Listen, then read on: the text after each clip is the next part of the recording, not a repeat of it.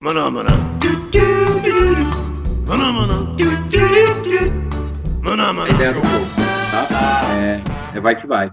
Meu nome é Hulk Janelli, sou professor universitário, design de produtos, sócio criativo da Atom Studios, youtuber e podcast. E hoje a gente tá com um cara aqui. Valeu, Daniel, por ter aceitado esse desafio. Tem a agência que é a Neurona, cara, e vai ser um bate-papo bem legal dentro da área do conhecimento, a gente explorar um pouco mais realmente como é que é você pensar, estruturar, realmente fazer um brand do seu próprio brand, né?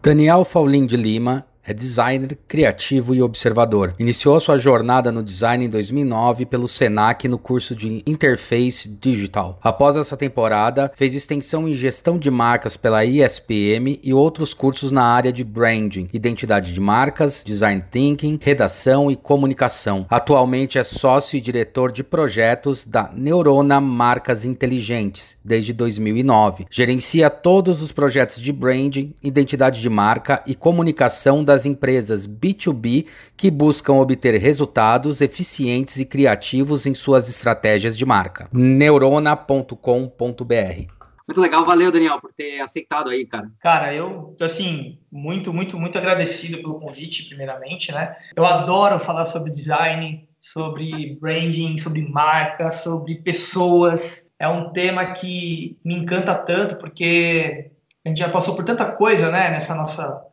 jornada, Jornada. aqui de, de descoberta e profissional, né? Então, tem esse, esses momentos, né, e espaços para falar sobre como tudo isso foi rico e como a gente pode levar isso para as pessoas de uma forma leve, né?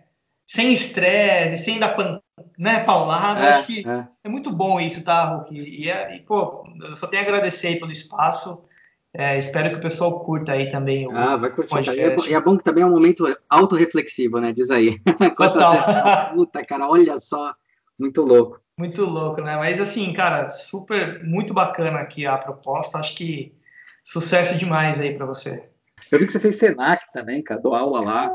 Eu fiz Senac em 2006. Não, o Senac é um, um item importante para falar, porque normalmente as pessoas olham depois que aconteceu, né? Depois que você tem empresa, É, que é. você tem cliente, mas lá no começo acho que foi, cara, tem uma história, tem várias histórias legais do Senac. Mas o que que pegou no Senac? De- de- desde quando eu saí do ensino médio, né, meu pai me deu um desafio, né? E depois aí desse desafio, mano, eu eu tenho, acho que tem umas três, quatro histórias aí que, tipo assim, cara, foi muito marcante. E o Senac, para mim, foi uma escola de fato, uma faculdade, foi o local onde eu fiz minha sociedade, porque meu sócio estudou comigo. Eu tive o meu mentor, que é o Júlio Freitas, Ah, que Júlio, Julião. né? Aliás, os dois podcasts começaram com o Júlio, né? é, É exatamente. muito engraçado, cara. O que, teu pai, cara? O que, teu pai te exigiu? Eu, eu era moleque, molecão lá, eu morava em Interlagos. Tá. Daí meu pai falou assim, pô, eu- meu pai ele foi sempre vendedor, trabalhou 25 anos na, Fi, na Philips Valita, Sei, que por, sei. que por sinal é, é no Senac, era no Senac, ali no, no prédio do Senac. E aí a Philips foi, foi para Varginha, né, Minas, e daí o Senac foi lá e comprou o terreno, tudo e tal. E o mais interessante é que meu pai, depois que ele saiu da, da Philips, né, e ele visitava muito a indústria química. Hum, E ele, e ele via, meu, falou assim, puta, acho que você tem que ser químico. Ele fez minha cabeça para ser um químico, engenheiro químico. E aí, cara, eu nunca gostei muito de fórmula, matemática. Eu sempre fui de humanas, artes, e eu não sabia o que eu queria. Daí, beleza. Saí do ensino médio, ele falou assim para mim, ó, você tem o seguinte, tem uma, tem uma missão. Ficar sem estudar você não vai, então você vai ter que arranjar alguma coisa para você fazer. Ponto. Você vai ter que estudar. Tá. E meu, e meu pai sempre foi muito rígido, né? Ah, Puta, cara, isso aí foi em 2005. Entrei no, no Senac em 2006. Imagina aquela pressão do caralho, né? Vocês, porra, você não sabe o que você quer, molecão ainda, foda-se e tal. Ele falou, não, você vai estudar. E aí, cara, comecei a... Aquela neura, né, de buscar... Naquela época a gente ficava muito vendo revista, né? Computer Arts. Lembra da Computer Arts? Lembro, lembro.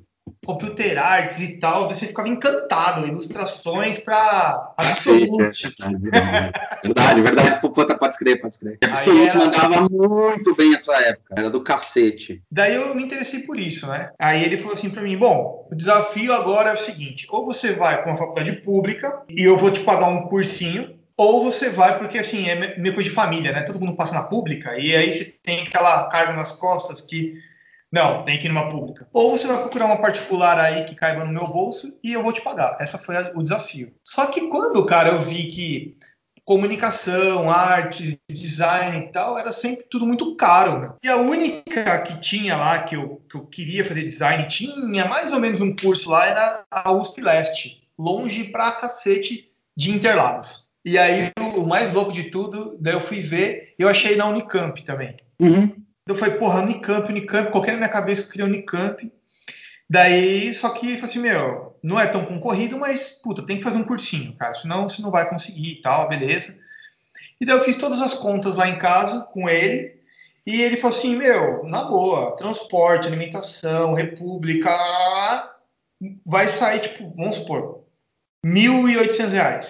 Uhum. O Senac é do lado de casa, uma puta infra. Você pega o trem aqui, se desce na porta, por apenas, tipo, 800 reais. É isso aí. Daí eu fui conhecer o Senac, eu me encantei com a estrutura. Fantástico. Puta, Mac para tudo quanto é canto. A biblioteca animal. Puta, lá o espaço é fantástico. Passa foda. Daí ele falou assim: então, bichão, só que é o seguinte: 800 pau não tem como te pagar. você vai atrás de uma bolsa. Caralho, né, velho? Você fica, no, você fica entrar cruz a espada, muita responsabilidade logo, né? Porque assim, Sim. você tem que passar, daí passei, né? Mas eu não consigo, eu consigo te ajudar. Meu pai sempre me ajudou em tudo, tudo, tudo, tudo que você puder imaginar. Minha mãe também. Meu, pessoas fantásticas que só tenho a agradecer.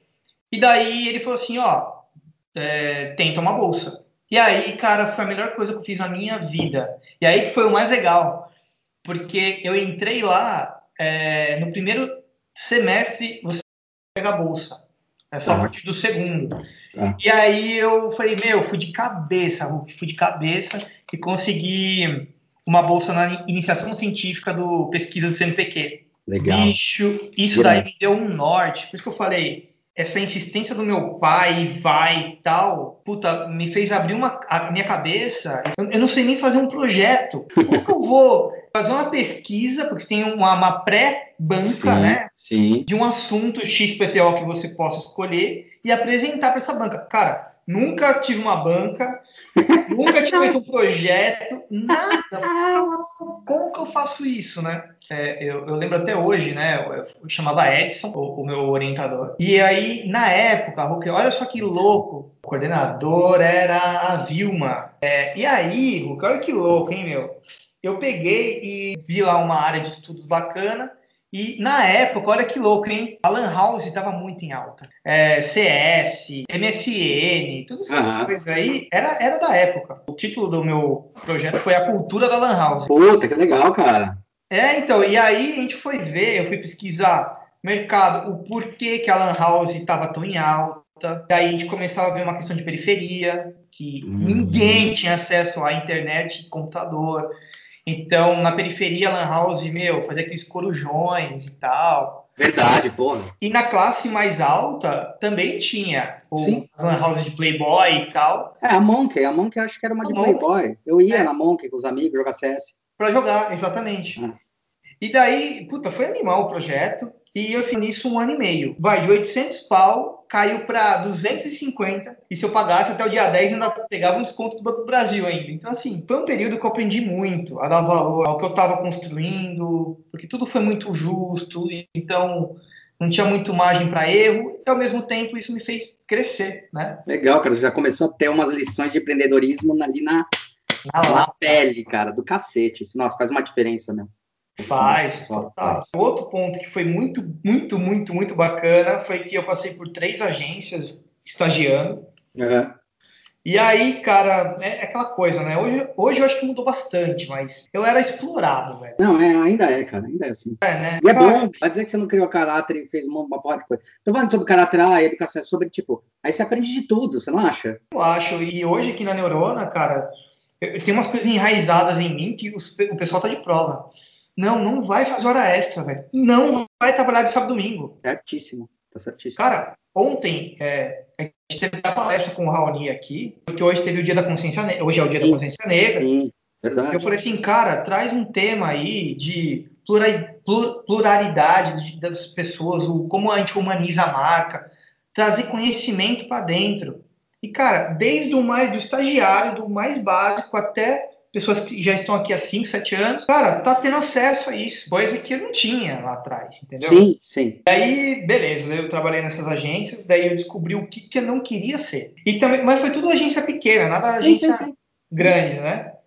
E uma Acho outra. Melhor, na verdade, para curva de aprendizado. É, é que você faz de tudo, né? É, é, exato, exato. E outra é uma agência muito compartilhada que chamava Innovation, que trabalhava junto com um amigo meu, e aí eu fazia de tudo lá também, desde marca e tal. Então foi, uma, foi um período assim bem estressante, porque é, eu estudava à noite, então tinha que trabalhar de manhã. A RV ficava lá na Alameda Lorena. Tá. Caralho, eu saí de Interlagos, tinha que pegar Ponte Orca na época.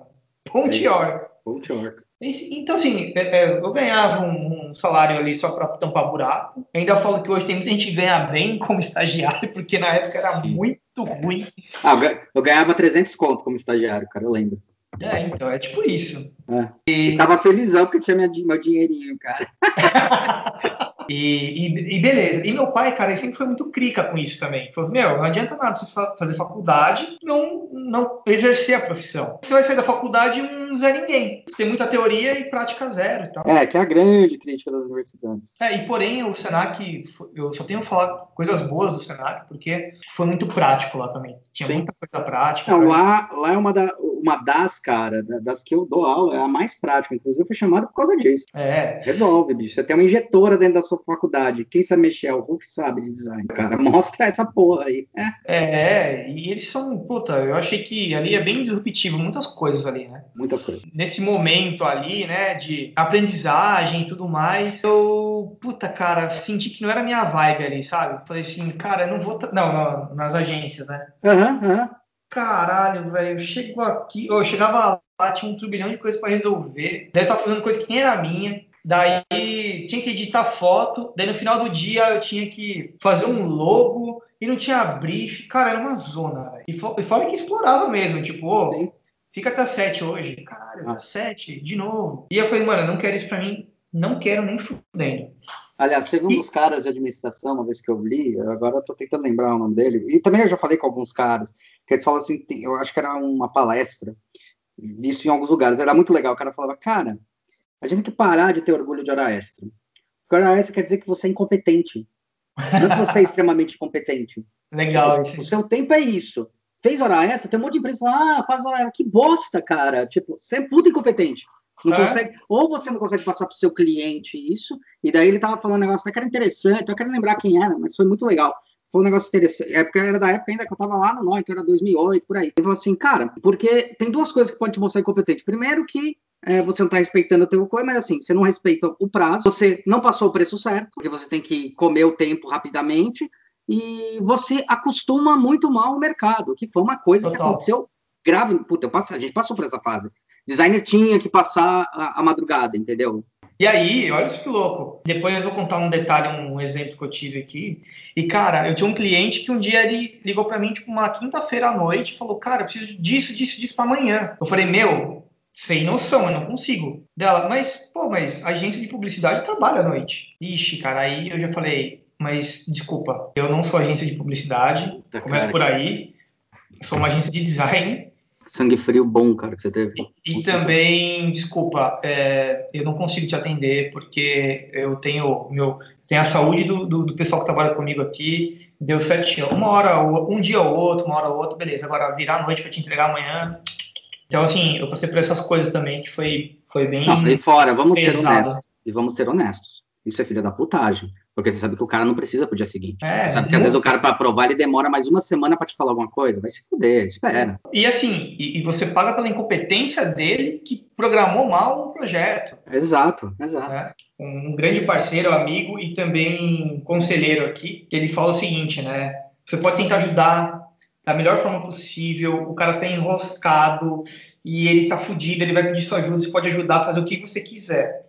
Se ficar uma merda, ele vai te culpar até o último segundo. Exato. Então, pense bem quando você for ajudar uma pessoa, se tá dentro do seu alcance ou não, porque é, ele vai lembrar da merda.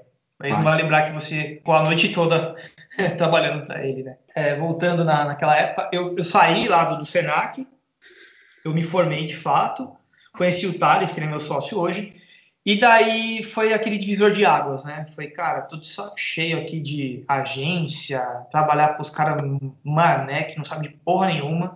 Não que eu soubesse na época, mas, cara. É mas você, você via que não tinha linguagem da profissão, essa que é a verdade. A nossa profissão não, não prima tanto por essa, essa linguagem, esse entendimento do outro, ali você não tem. Você tem o cuspir simplesmente para poder entregar é, é, só fluxo, né? Nas é. contas, era fluxo só. É, exatamente isso. E, e assim, é, não tinha um direcionamento.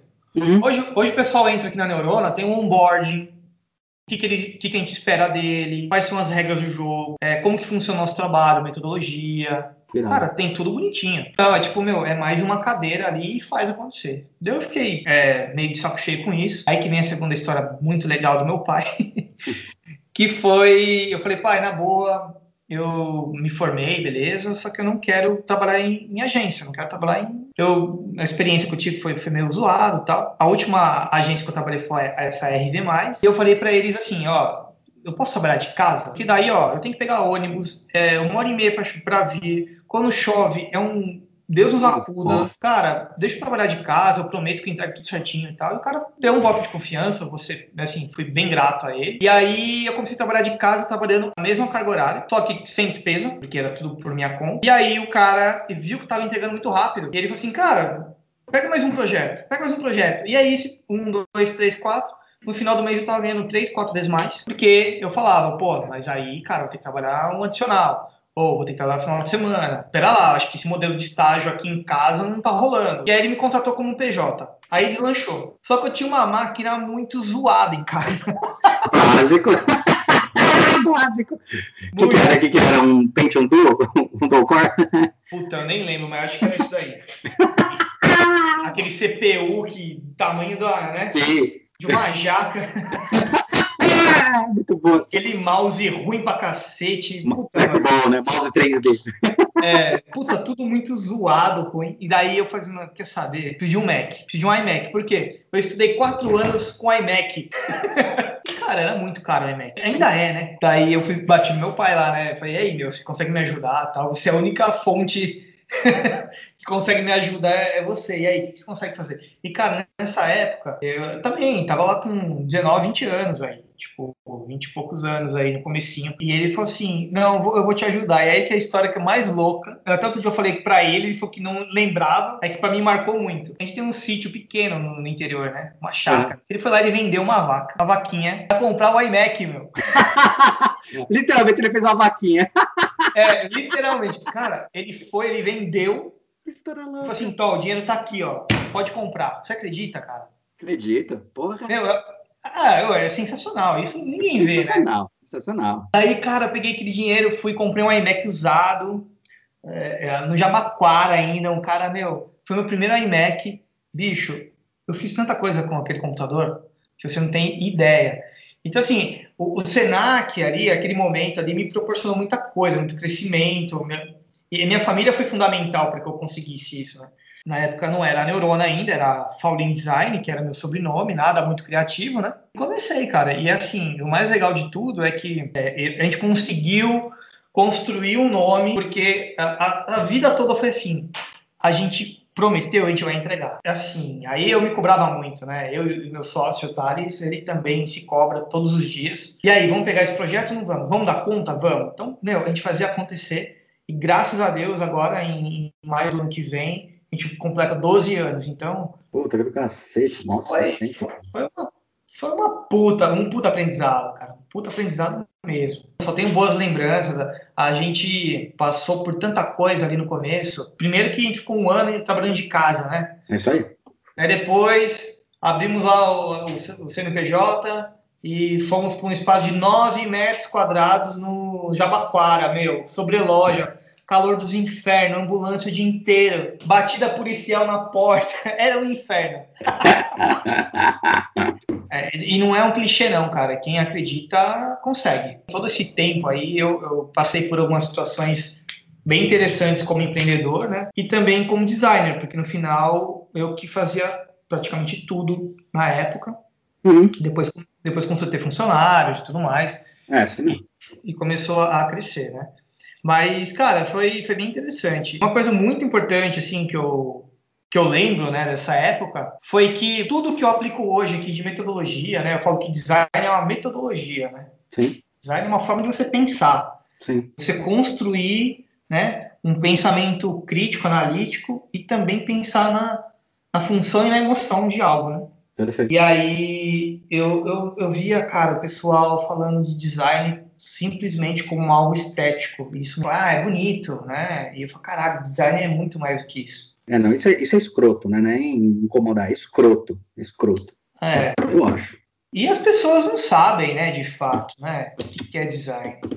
Eles acham que design tem um que vai achar que é a cadeira mesmo, né? Uhum. Outro vai achar que é o site, que faz um site para mim. É, geralmente é quem tem a experiência de algum ponto, né? Que tangibilizou algum momento. O cara que fez site uma vez e viu que tinha que ter um designer, beleza, foi lá no design. O cara que faz a cadeira foi lá no design e acho que é isso, né? Se resume é. a isso. É muito doido. É, e aí eu fico numa briga interna aqui, eu acho que há muito tempo que eu já venho tentando levar o design de uma forma explicar, né, para o mercado, para os clientes. Você quer uma coisa bonita, você não precisa de mim. Vai atrás de um cara que faz coisas bonitas, entendeu? Obviamente que eu, depois de um tempo, eu fui estudar bastante sobre marcas, né, gestão uhum. de marca, branding e tudo mais, que também é um assunto no Brasil que se discutia muito pouco. Hoje eu acho que tem grandes agências aí fazendo um trabalho muito bom. Mas na época daí eu fui fazer, fiz ISPM, fiz alguns cursos também, tanto em SOAP, FAAP, hum, hum. curso de férias lá. É, enfim, fui, fui trilhando, fui fazendo vários cursos de para aprender essa questão de marca e tal. E nessa época eu trabalhava com uma empresa chamada, na época era Forum, né? Que eles pegavam muito projeto de Visa, Mastercard, Software Express. E como a minha formação foi design de interface digital, uhum. eu, eu entendia como funcionava fazer uma arquitetura de uma de um, aplica de um app, por exemplo, né? Como que a gente organiza informação, como a gente faz todo um fluxo de navegação, como a gente faz blueprints, wireframes, layout, hierarquia de informação. Trabalhou muito tempo com essas empresas, assim, fazendo mockups, protótipos. Que louco, que louco. É. Daí chegou uma hora que eu falei, puta, meu, acho que isso daí dava muito pau, né? Programador com designer dá pau. eu descobri isso na prática. Aí a gente começou a focar bastante em marcas, né? A gente foi atrás de especialização mesmo, e até hoje a gente faz fala muito disso e nosso foco agora está direcionado mais para branding, para gestão de marca de fato, criação de identidade. Então é isso que a gente faz hoje, né? Então teve todo um, um histórico aí bacana, né? Eu lembro que a gente estava até discutindo uma vez, eu queria saber a tua, tua posição. Design art. Teve um cliente que me perguntou esses dias, né? Exatamente isso. A minha opinião, cara, design é, é muito. Eu tenho um desafio. Uhum e eu tenho que trazer o lado racional e emocional junto. Tem que ter, tem que ter função e tem que encantar, tem que emocionar. Eu acho que o design ele tem esse poder, tá? Uhum. Se, se for uma coisa linda, maravilhosa, não servir para nada, para mim não é design. Se for ergonomicamente muito bom ou intuitivo e tal, e for feio que o cão, para mim também não é design. é, eu acho que é interessante isso. Acho que, para mim, o design ele sempre está no afetivo e efetivo, racional e emocional. É, é, é muito da percepção de quem está tá construindo um projeto. A arte, para mim, é muito, é muito do, do eu, né? Acho que é uma expressão muito do artista. Acho que arte é, é, é aquele momento, ele estava afim de fazer aquilo com a técnica dele, com sim, o know-how dele, sim. né? E cada pessoa vai olhar para aquilo, ter uma reação, vai ter uma percepção, né? Muitas vezes o design, por exemplo, eu vou fazer um app do Uber. Cara, tem que funcionar essa porra. e, e, e, tem que passar meu cartão corretamente, senão eu vou ficar puto. Exato. E tem que ser bonito, e tem que funcionar. Então, assim, tem uma, uma função, ele tem um propósito muito claro e definido ali, né? E a arte, acho que é um pouco mais abstrata, já é um pouco mais de emoção. O que, que você acha que é a linha condutora, o fio condutor, para a tua agência funcionar? Primeiro, a metodologia, que é o design. Porque assim, ó, como eu aprendi que design pra gente é um método, né, de pensar, uhum. eu jamais vou fazer algo bonito por fazer. Então, tem a etapa de imersão, que a gente vai entender tudo, vai explorar, vai pesquisar, vai fazer entrevista, depois tem a ideação, né? Colocar no papel, prototipar, depois a gente vai para um desenvolvimento de toda a solução, testa com o usuário real, vê se, se funciona ou não funciona. Aí a gente consegue lançar o projeto de fato. Tem que ter muito claro essas etapas, tem que ser muito bem definida isso, senão o cliente ele é foda, cara. Sim. O cliente ele vai chegar no primeiro eu vou apresentar, vamos supor, né? Chutar aqui uma identidade. Eu vai chegar no primeiro dia, vou louco, meu, você errou, faz outra aí. Não, peraí, uma explicação. Tem Sim. Por que, que eu cheguei nisso? Sim. Então, acho que a metodologia, o design em si, eu acho que ele é fundamental para a gente conseguir ter início, meio e fim um projeto. E até para o cliente não cometer aquela, aquela heresia de tipo, eu não gostei. Foda-se. Não é o que você gostou, é o que funciona. É, isso, isso eu acho que é um desafio, viu, cara? É, é complexo, né? É, mas tem técnicas para isso. Né? E eu bato forte aqui no pessoal. Ah. Porque, por exemplo, vou falar de um anúncio, tá? A gente tá. fizemos um anúncio para o B2B.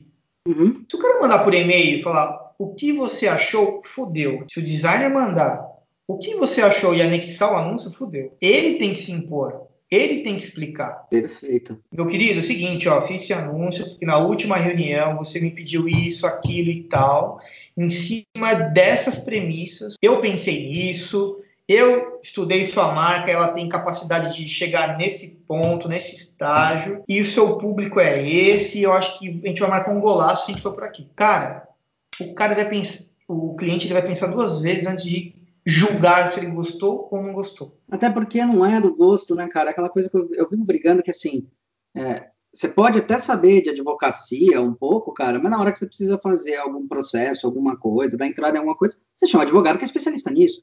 Por que, que não olhar para o design que é um especialista nessa comunicação, Exatamente. nessa linguagem, né? É, é, e eu acho isso muito importante você estar tá falando, e é importante você estar tá fazendo, cara, porque foi uma crise que, que a gente passou aí durante muito, muito tempo, e ainda tem gente que leva isso, que é assim, ah, o que eu acho, foda-se. Eu vivo, eu vivo falando para aluno o seguinte, cara, uma coisa que eu converso com aluno assim, ah, tal professor falou tal coisa, e tal professor falou tal coisa, e aí? Eu falei, não sei, cara, você que vai defender, cacete. É, é você que é dono do projeto. Ah, mas ele foda-se o que ele falou.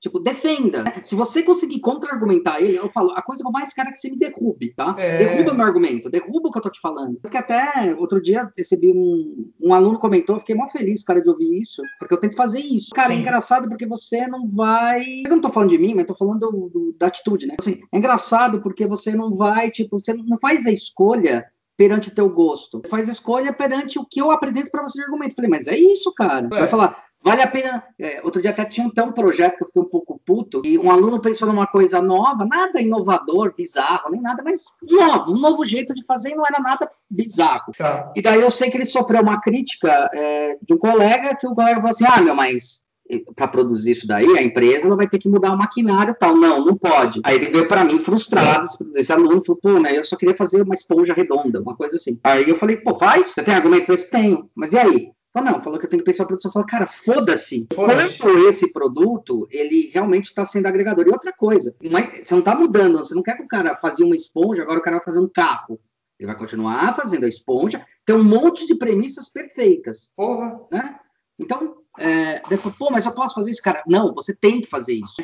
Mas sabe por quê, Hulk? Eu acho que tem muita gente que é muito rasa, cara. E aí, quando não explora muito, não pesquisa, não vai atrás e se aprofunda mesmo e tal. Eu não vou generalizar, mas eu Sim. vejo aqui na agência até. Você tá falando isso, e daí é com base em quê mesmo? Porque assim, para derrubar uma ideia, você vai ter que me convencer também. Não é assim, ah, não pode porque vai ter que mudar maquinário. Tudo bem, ué, a gente muda. Se eu conseguir provar que eu vou ter, vou evitar desperdício, aumentar a produtividade, vou vender mais, nananana, pô, foda-se, cara, né? Então, assim, cara, eu acho Mas que. Você não acha que também bate um pouco no egocentrismo? Eu acho que o designer. Acho que mostrar que eu sou, que eu sei. eu acho que o design, é, nossa, nossa área tem muito isso, eu acho. Tem que lidar muito bem com as expectativas e com o ego. Eu acho que o designer, ele tem, muitos têm um ego muito aflorado. Não, quantas vezes você não se pergunta falando, será que eu estou sendo egocêntrico ou eu estou sendo justo? Eu, eu não sei, eu, eu, tento ter o... Minha psicóloga falava, né? Você é de Libra, você é uma pessoa muito justa.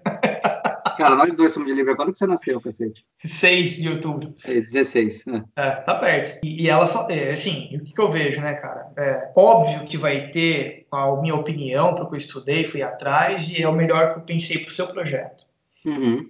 Mas no final do dia, o cliente ele paga a conta. Mas eu vou ter que explicar de um jeito que ele entenda, entenda meu ponto de vista. O que não dá, Hulk, é o cara não explicar, não, defender a ideia, e quando ele apresenta uma pesquisa para mim de qualquer, qualquer projeto, é tudo muito raso. Perfeito.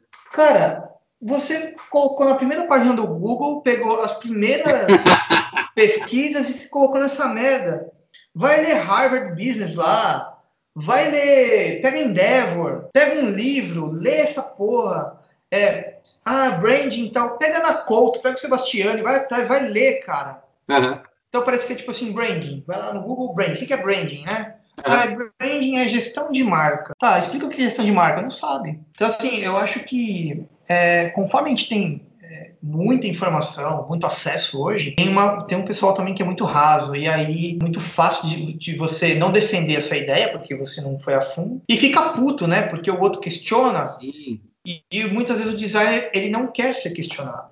Não, muitas vezes. Tipo, tipo sempre, né? Sim. então, assim.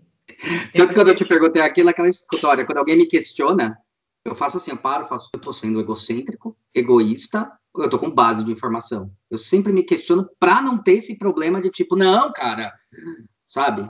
Aliás, é. quantas e quantas vezes, cara, eu acho que é o, orgulho que eu mais tenho quando eu tô errado, é, no sentido de. Falei para o cliente, falei, a gente pode ir para esse apontamento, mas é uma noção da minha ilha de cognição, que eu tenho como impressão. Vamos fazer uma pesquisa. Outro, um cliente agora que a gente fez uma pesquisa gigantesca sobre inserção de chás aqui no Sudeste. Eu falei, cara, eu acho que vai acontecer isso. Cara, na hora que eu, que eu fiz a pesquisa, terminou, eu falei, cara, eu tava errado. Isso é animal, porque a gente tem uma outra estratégia muito melhor. O que eu falo sempre, design, para mim, é experimentação. Legal. Acho, acho que não tem uma verdade absoluta. Sim. Porque, no fundo, é um pouco... É, é, é tudo muito abstrato, é tudo muito intangível. Então, tudo aquilo que eu estou propondo para você é uma suposição, claro, com pesquisa, com estudos e tudo mais, mas é uma suposição. Não é garantido, não é matemático. A gente vai fazer e vai dar 100% certo.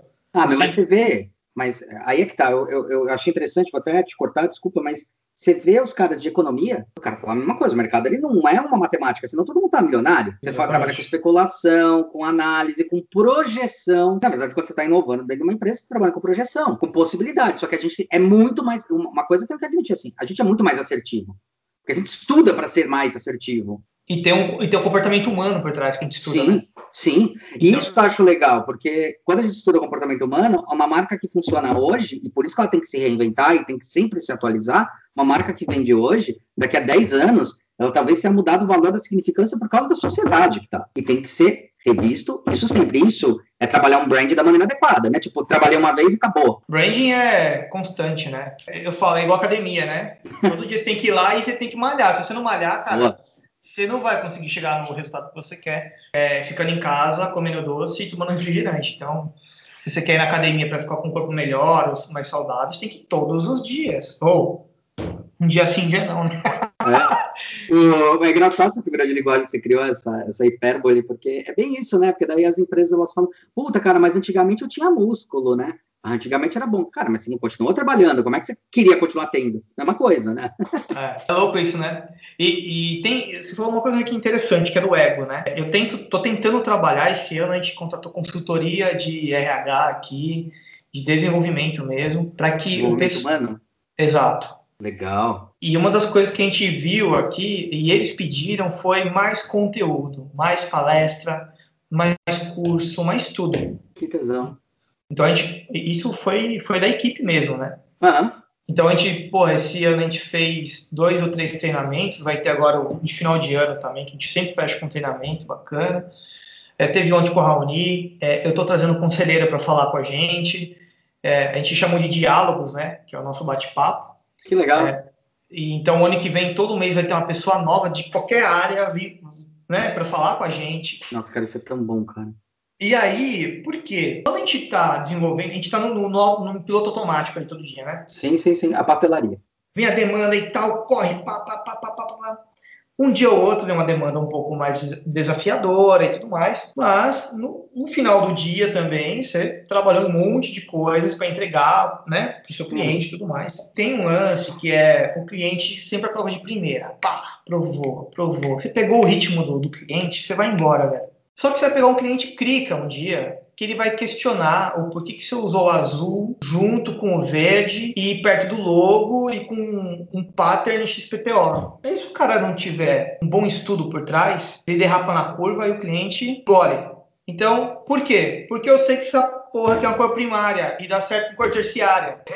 que eu sei que se eu aplicar a escala desse símbolo nesse local aqui, vai ficar bom. Uhum. Então, não tem essa explicação muitas vezes, tá? Uhum. E aí daí o cara começa a se perguntar: caralho, todo dia eu faço uma coisa e é aprovado de primeira, eu sou elogiado e todo mundo adora. Por que, que agora o cara começou a questionar? Porque ele é cliente e ele tem, ele, ele pode questionar. Cara, ele pode questionar. Ele tá pagando por aquilo. É uma demanda. Então, daí ele começa, das pessoas começam a ficar. Não, mas é que outro dia eu fiz um e-book, é que outro dia eu fiz tal coisa e foi tudo aprovado. Caralho, mas hoje o cara não quer aprovar dessa forma.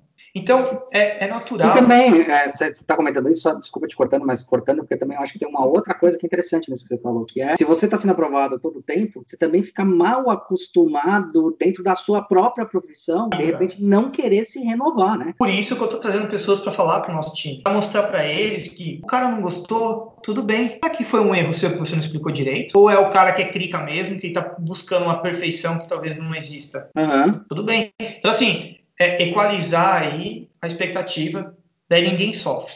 Perfeito. Só que o designer publicitário e tal tem aquela coisa, ah, eu fiz.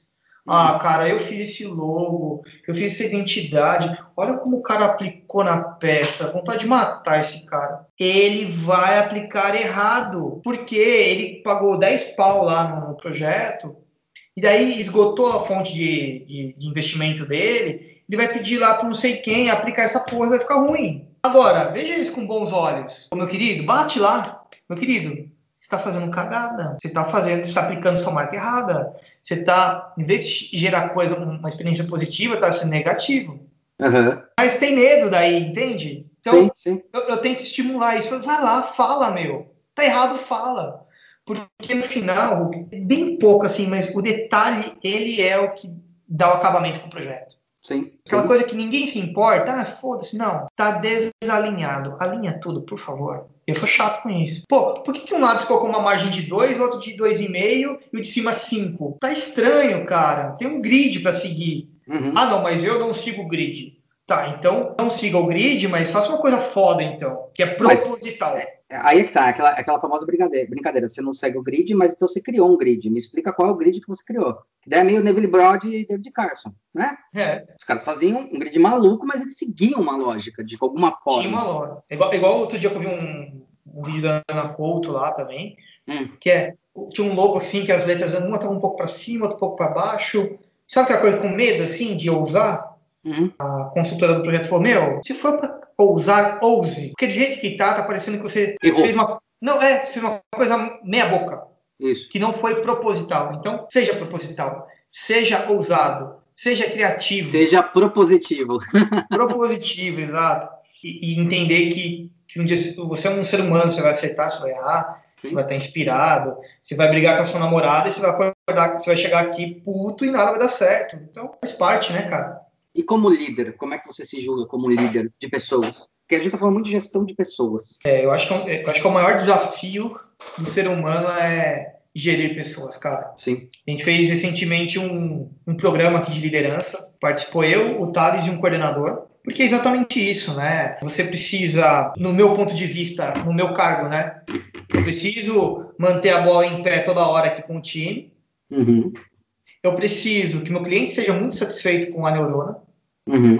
Eu preciso eu me motivar, porque, cara, quantos dias eu tô com sono, tô quebrado, tô cansado, o cara me liga às 8 e meia, você tem que dar um atendimento para ele, e, a, e ainda o cara fala, porra, seu designer aí pisou na bola, eu falei três vezes para ele que eu não queria isso, o cara me mandou isso. Cara, chega a ser desgastante às vezes, né? Sim, sim. Às vezes não, fala, sempre. Sempre que acontece fala, é muito desgastante. É, daí você fala, puta que pariu, cara. A última coisa que eu queria hoje era cliente reclamando, sabe? Uhum. Mas a questão da liderança, eu acho que ela é fundamental. Primeiro, eu não julgo os designers, porque eu optei em criar a agência. Né? Então, a responsabilidade uhum. é minha e do Thales, ponto. Uhum. Então, assim, eu tento proporcionar um clima bom para todo mundo. É, puta, eu, eu, sou muito.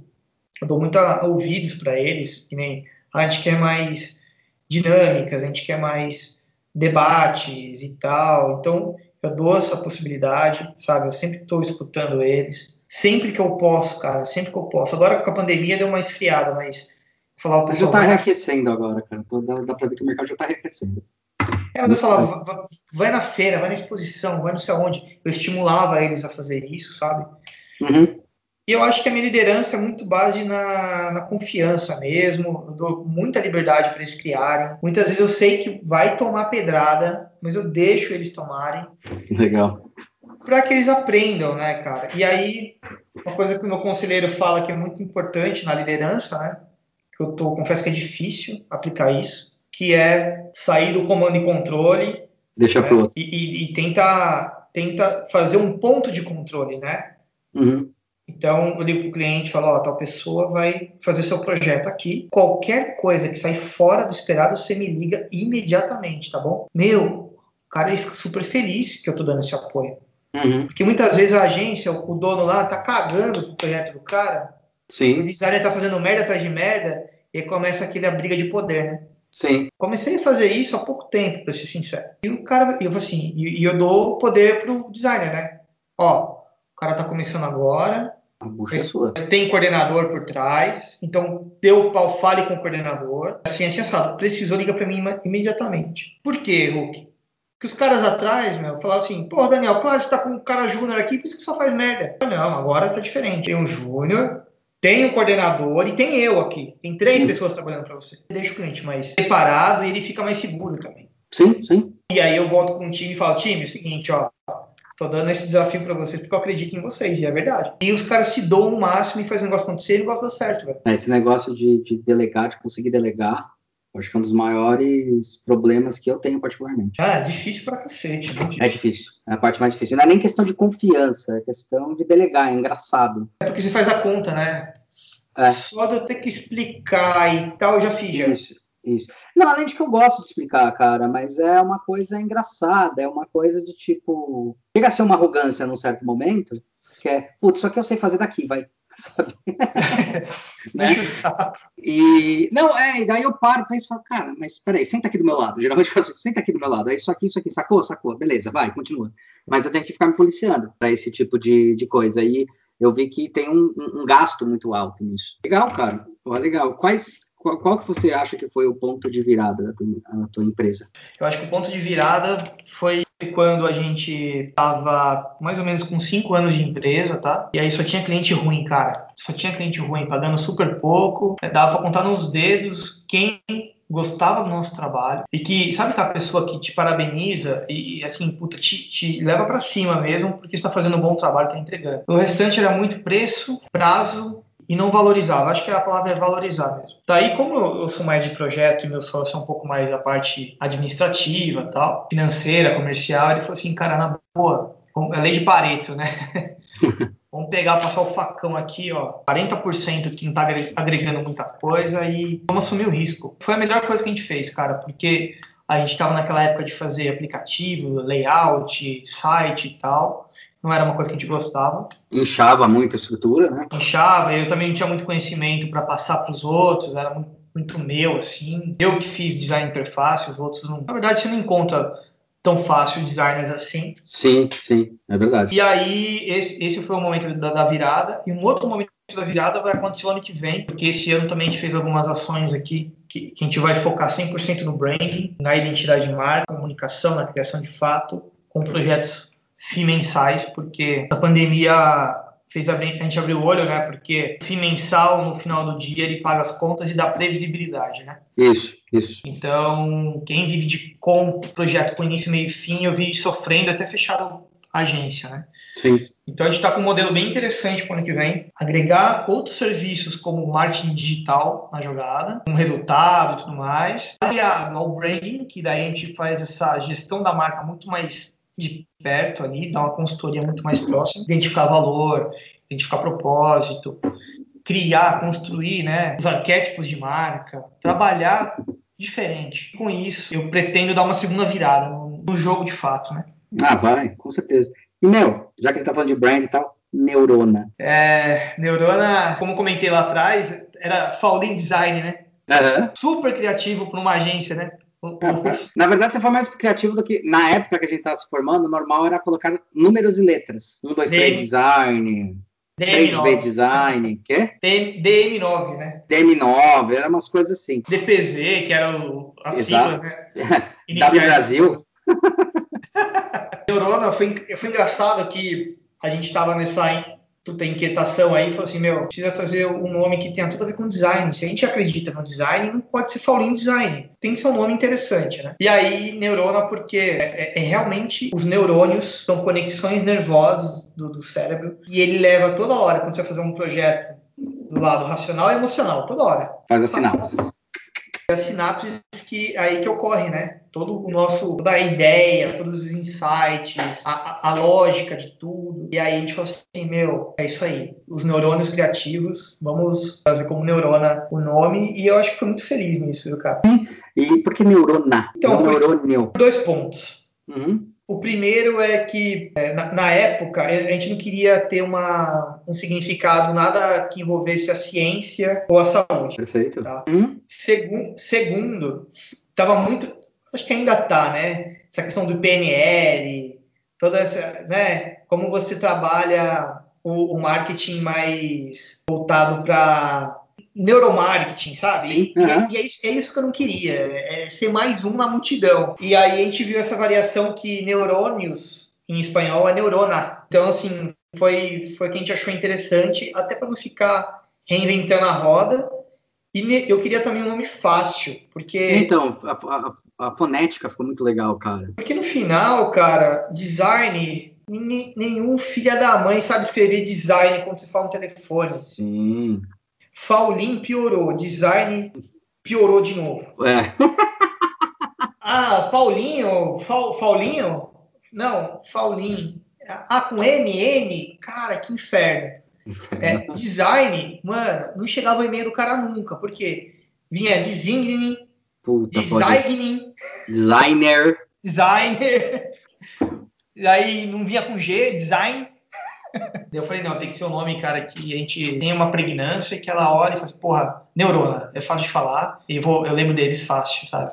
Falando do Deep, né? Pô, achei bem legal vocês se juntarem, cara, pra fazer isso daí. Tem que dar parabéns. Por que ele nasceu? Qual que foi a, a, a, a neura dele nascer? A neurona dele nascer? a neurose. o Deep foi o seguinte, eu encontrei com o Raoni uma vez, eu não conhecia ele, e aí, e aí eu, eu era um parceiro da ABC, que é a Associação Brasileira de Cosmetologia. E aí um dia eu, fui, eu vi lá um curso de design de conceito. O Raoni era o professor. Cara, eu aprendi muito com ele nessa aula. E eu achei incrível, incrível. Eu falei assim, ô Raoni, cara, eu não sei o que a gente vai fazer junto, mas a gente vai fazer alguma coisa, porque conectou muita coisa, muita coisa foi, foi bacana naquele dia. Daí no final ele falou assim, cara, é, eu, fi, eu tive aula com o Júlio Freitas. Eu falei, louco, o Júlio foi meu orientador. Daí as coisas começaram a se conectar, né? Uhum. E daí, beleza, passou um tempão e tal, e aí ele né, foi fazendo as coisas dele, e a gente aqui também, fazendo as nossas. Daí um dia eu falei assim, cara, é, vamos fazer alguma coisa aí interessante pro mercado, tipo, meu, bate-papo e tal, e a gente conseguiu fazer o, o- na ABC mesmo, em, em parceria, o B2B, que era o Beer to Beer, Tá, ou seja, o beer to beer, tá. Era uma noite lá, algumas rodadas que a gente fez, e era para bater papo sobre marketing, design, etc. Mas para a indústria química, de personal care e cosmético, né? Então, o pessoal super quadrado, tal, Sim. indústria, né? E aí acabou que não, não rolou do jeito que a gente esperava, mas foi bem bacana, a experiência foi muito boa. E daí a gente falou assim, cara, a gente não quer deixar morrer esse negócio, vamos criar um- alguma coisa, um podcast pra gente levar isso pro público. E aí ele falou assim, é, eu acho que foi a ideia dele ainda, do Deep, que foi design e inovação, inovação, inovação e percepção. percepção. Muito doido. E, a gente, e a gente percebeu que isso era o legal, né? Uhum. É, qual é a percepção do Hulk? Qual é a percepção do Júlio? Qual é a percepção uhum. do Sebastião? E por aí vai. Então cada um tem a sua percepção, tem o seu estilo de vida, tem o seu know-how e tem a sua história, né? E é isso, a percepção, a inovação, a gente acha que é uma coisa... Né? Confunde-se muito inovação com invenção. Sim, pra caralho. E com tecnologia. Total. Então, Inovação é como que a gente está fazendo coisas diferentes, né? Fora do status, status quo aí. Né? E o design que é a base do, do nosso conhecimento, né? Então o Deep ele, área ele, de ele estudo, surgiu. né? Vamos dizer. E, é importante falar que o Deep ele, ele nasceu porque a gente queria levar para o mercado é exatamente, sabe esse bate-papo que a gente está tendo agora é exatamente isso. É um jeito sem formalidade, sem protocolos que eu não posso falar e não posso mencionar tal pessoa e tal empresa. Cara, é é, é, super gostoso porque o pessoal fala: Meu, eu escutei um episódio tal, me fez lembrar o dia que eu entrei na empresa XPTO. Cara, é, é, é história o que. Esse, esse é um ponto bem legal, cara, que eu tô vendo que tá surgindo bastante, que eu acho bem interessante, que não é nem a questão da verdade, mas é a questão daquele conforto, sabe? Do tipo, Porra, eu tô passando por isso. É. Bom, cara, eu sei então que. Então, tem uma coisa lá na frente, um caminho? Tem. Assim como a gente também está numa posição em que eu olho lá para cima e falo assim: caralho, meu, como é que eu vou chegar lá, cacete? E o cara lá de cima vira para mim e fala: passei por isso, cara, fica tranquilo, sabe? Uma coisa assim. É, exatamente. É, é muito louco. E o que, que é mais bacana, né? É que eu vejo uma geração hoje muito imediatista, então não quer esperar, não quer estudar, não quer, muitas vezes não quer se desenvolver e tem tempo para isso acontecer, sabe? Porque desenvolver cansa, cara. Inovar cansa, desenvolver cansa. Exatamente. Então a gente tem que mostrar. É, a ideia do Deep foi mostrar para as pessoas, né? E, cara, todo mundo tem dor, todo mundo tem necessidades, todo mundo tá buscando um lugar ao sol. Só que tem que ter método, tem que ter disciplina, tem que ter é, acreditar naquilo que você faz. Né? Principalmente. Né? É engraçado esse negócio do Deep, cara, que eu tenho que falar que ele tem um, ele, ele tem um duplo sentido, né? Primeira vez que eu ouvi, o, o, nome foi tão louco, a primeira vez que eu ouvi, eu achei que era Deep de profundo. Que eu ah, só. Deep. É, de profundo. Caralho, que do cacete, puta nome foda, né? Aí depois eu vi D e P, eu falei, ué, o que quer dizer? Mas tem esse duplo sentido muito doido, cara. Que eu acho que vocês podiam. Não sei se vocês aproveitam ou foi intencional ou não, mas é muito louco, cara. É, o, o, lance do deep mesmo é de profundo, é uma coisa que a gente tem que explorar. A gente nunca vai tentar fazer uma coisa superficial, igual a gente comentou aqui hoje, né? Sim. A gente vai tentar ir na raiz, porque acho que superficialmente tem um monte de gente falando né, fazendo isso, então não é o que a gente quer, né? Ah, é, é verdade, cara. Meu, cara, valeu. Da mesma forma que vocês terminaram, qual é a grande dica? Eu até escrevi um artigo esses dias, o... Ah, legal. Dá no, meu, dá no meu site, é danielfaulim.com.br, tá? Tá, tá, legal. Vou botar aí embaixo na descrição, galera. Que eu acho que eu vou traduzir exatamente o que está no artigo lá, tá? É disciplina e propósito. Sabe aquela coisa, né? Eu tenho um propósito claro de onde eu quero chegar, ou pelo menos se eu não tenho um propósito que, mas eu sei onde eu quero chegar. Cara, tem disciplina. A disciplina é Tá chovendo, eu vou mesmo assim. Acordei um pouco desanimado, eu vou mesmo assim. Cara, eu preciso ler um livro porque esse livro vai ser fundamental para eu dar uma palestra em dezembro. Eu vou ler esse livro. Então, disciplina eu acho que é fundamental para você conseguir chegar onde você quer. Mas se você tiver um propósito alinhado, puta, é muito melhor, porque você não vai ficar igual uma barata tonta procurando, né? Ah, vou aqui, não, vou ali. Não, meu propósito é claro, eu tenho esse propósito de vida Uhum. E é isso que eu quero fazer. Então, com disciplina, eu acho que você se automotiva todos os dias a estudar, a fazer networking, que é muito importante. Né? Uhum. Tem gente que é, é gênio, mente brilhante, Sim. mas fica no mundo dele. E não, então, assim, cara, eu acho que tem tanta coisa para você fazer. Eu acho que essa é a dica.